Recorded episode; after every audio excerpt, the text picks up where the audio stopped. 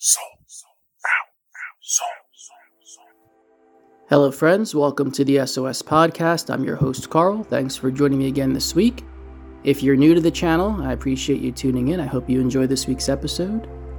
Whether you are in the US or abroad, I'm sure you are aware that our Supreme Court here in the United States recently overturned the decision in Roe versus Wade. I usually don't get into a lot of political stuff, but this is pretty important. A couple weeks back, the Supreme Court decision or a draft version of it was leaked. And so people were expecting this to happen. But even at that point, even at the time of this leak, what we saw here in the US was the beginnings of what we see here now that the decision is officially published.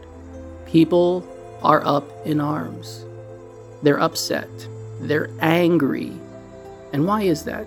Why is that? Because the court decided that a woman does not have the right to kill her child. That's what this is about.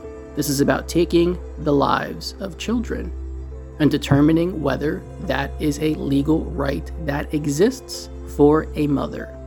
There is a disturbing trend that I see. Of course, there are people in the world who think this is just fine. There's no issue with it. So you're killing babies. What's the big deal? They think of all kinds of reasons to justify this. Now, disturbing enough for the world to hold that opinion. But what about when you have people who profess to know and love Jesus Christ and to follow him, who still think that under certain circumstances, abortion is okay? They think that killing innocent babies, for whatever reason they've determined, is justified, is right, is just, is is just fine. That's the trend I want to talk about today. And I want to draw your attention to a passage in Jeremiah that I think will shed some light for us on what it means for someone who professes to be a follower of God to subscribe to that kind of evil ideology. If you want to follow along with me in Jeremiah chapter 32, I'll be starting in verse 31. And God is speaking words of judgment through Jeremiah about the city of Jerusalem, the daughter of Zion, the holy city where his temple resides. He says, This city has aroused my anger and wrath from the day it was built to this day, so that I will remove it from my sight because of all the evil of the children of Israel and the children of Judah that they did to provoke me to anger. Their kings and their officials, their priests and their prophets, the men of Judah and the inhabitants of Jerusalem, they have turned to me their back and not their face, and though I have taught them persistently, they have not listened to receive instruction. They set up their abominations in the house that is called by my name to defile it. They built high places of Baal in the valleys of the son of Hinnom to offer up their sons and daughters to Molech, though I did not command them, nor did it enter into my mind that they should do this abomination to cause Judah to sin. Now, when the Lord talks about setting up altars to Baal, to sacrifice their children, sons and daughters, to this false god in the valley of Hinnom, he's talking about a place called Topheth. In scripture, in Jeremiah, go to chapter 19, go to chapter 7, you'll see that what was taking place at that location was the sacrifice of people's children by burning to false gods. This was being done by the enemy nations surrounding Israel, surrounding Judah. It was being done by them. But the issue in Jeremiah is that it's being done not by the world, not by the Gentiles, not by those who serve and follow false gods and are not God's chosen people.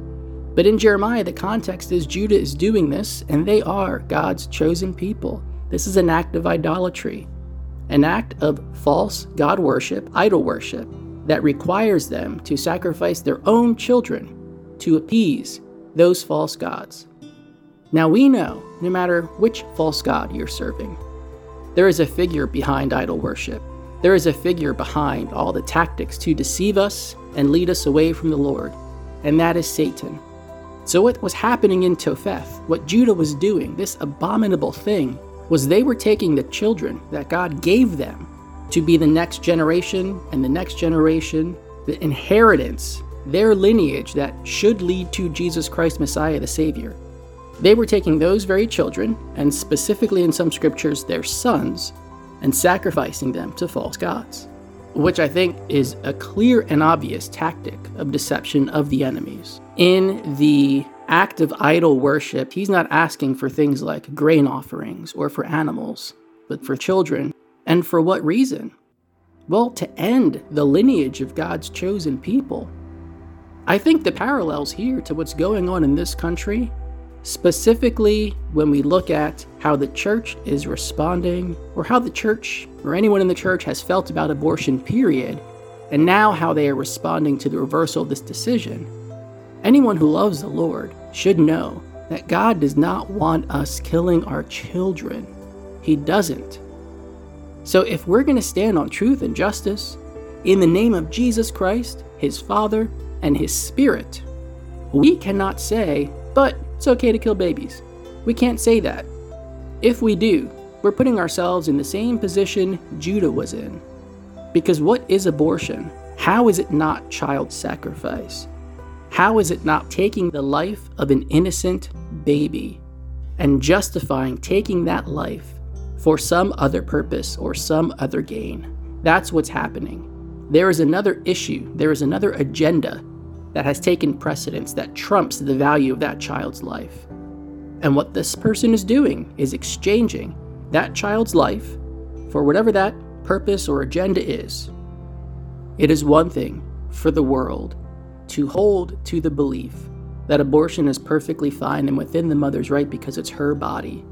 It's one thing for the world to think that, the world that is deceived, and we can't say should know better. It's another thing for the church to agree with that position under any circumstances, because that's where the deception of the enemy comes in.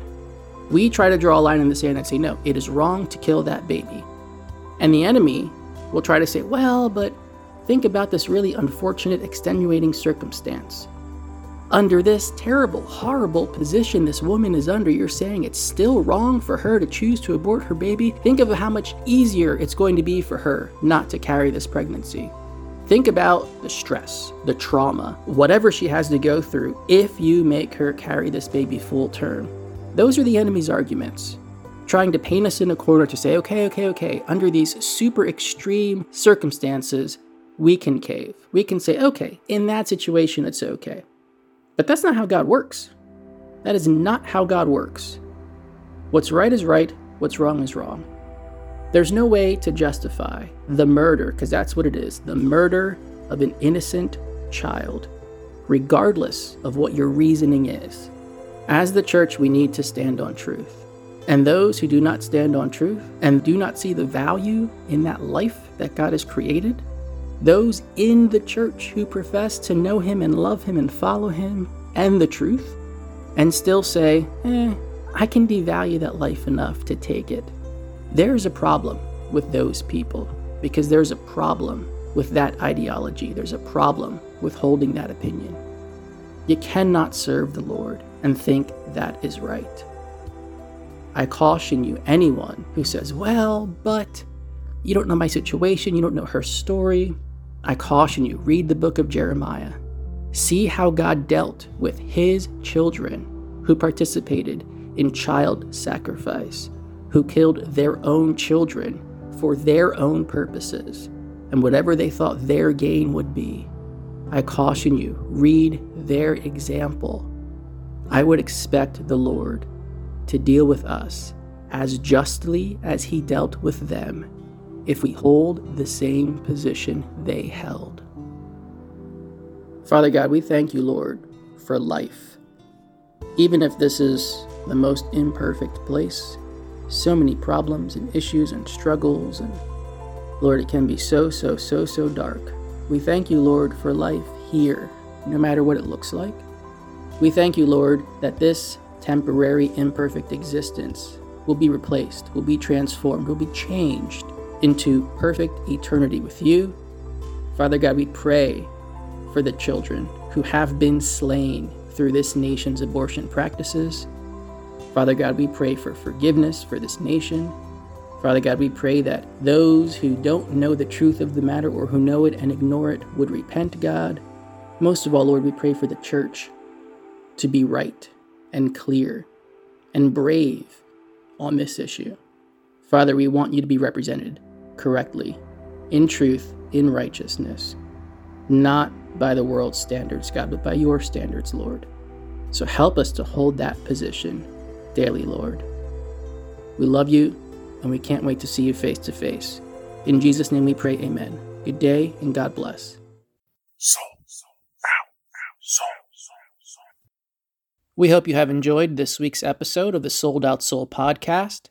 If you would like to sow financially into the work that we're doing here, please visit soulsrestoredministries.org and click the donate button.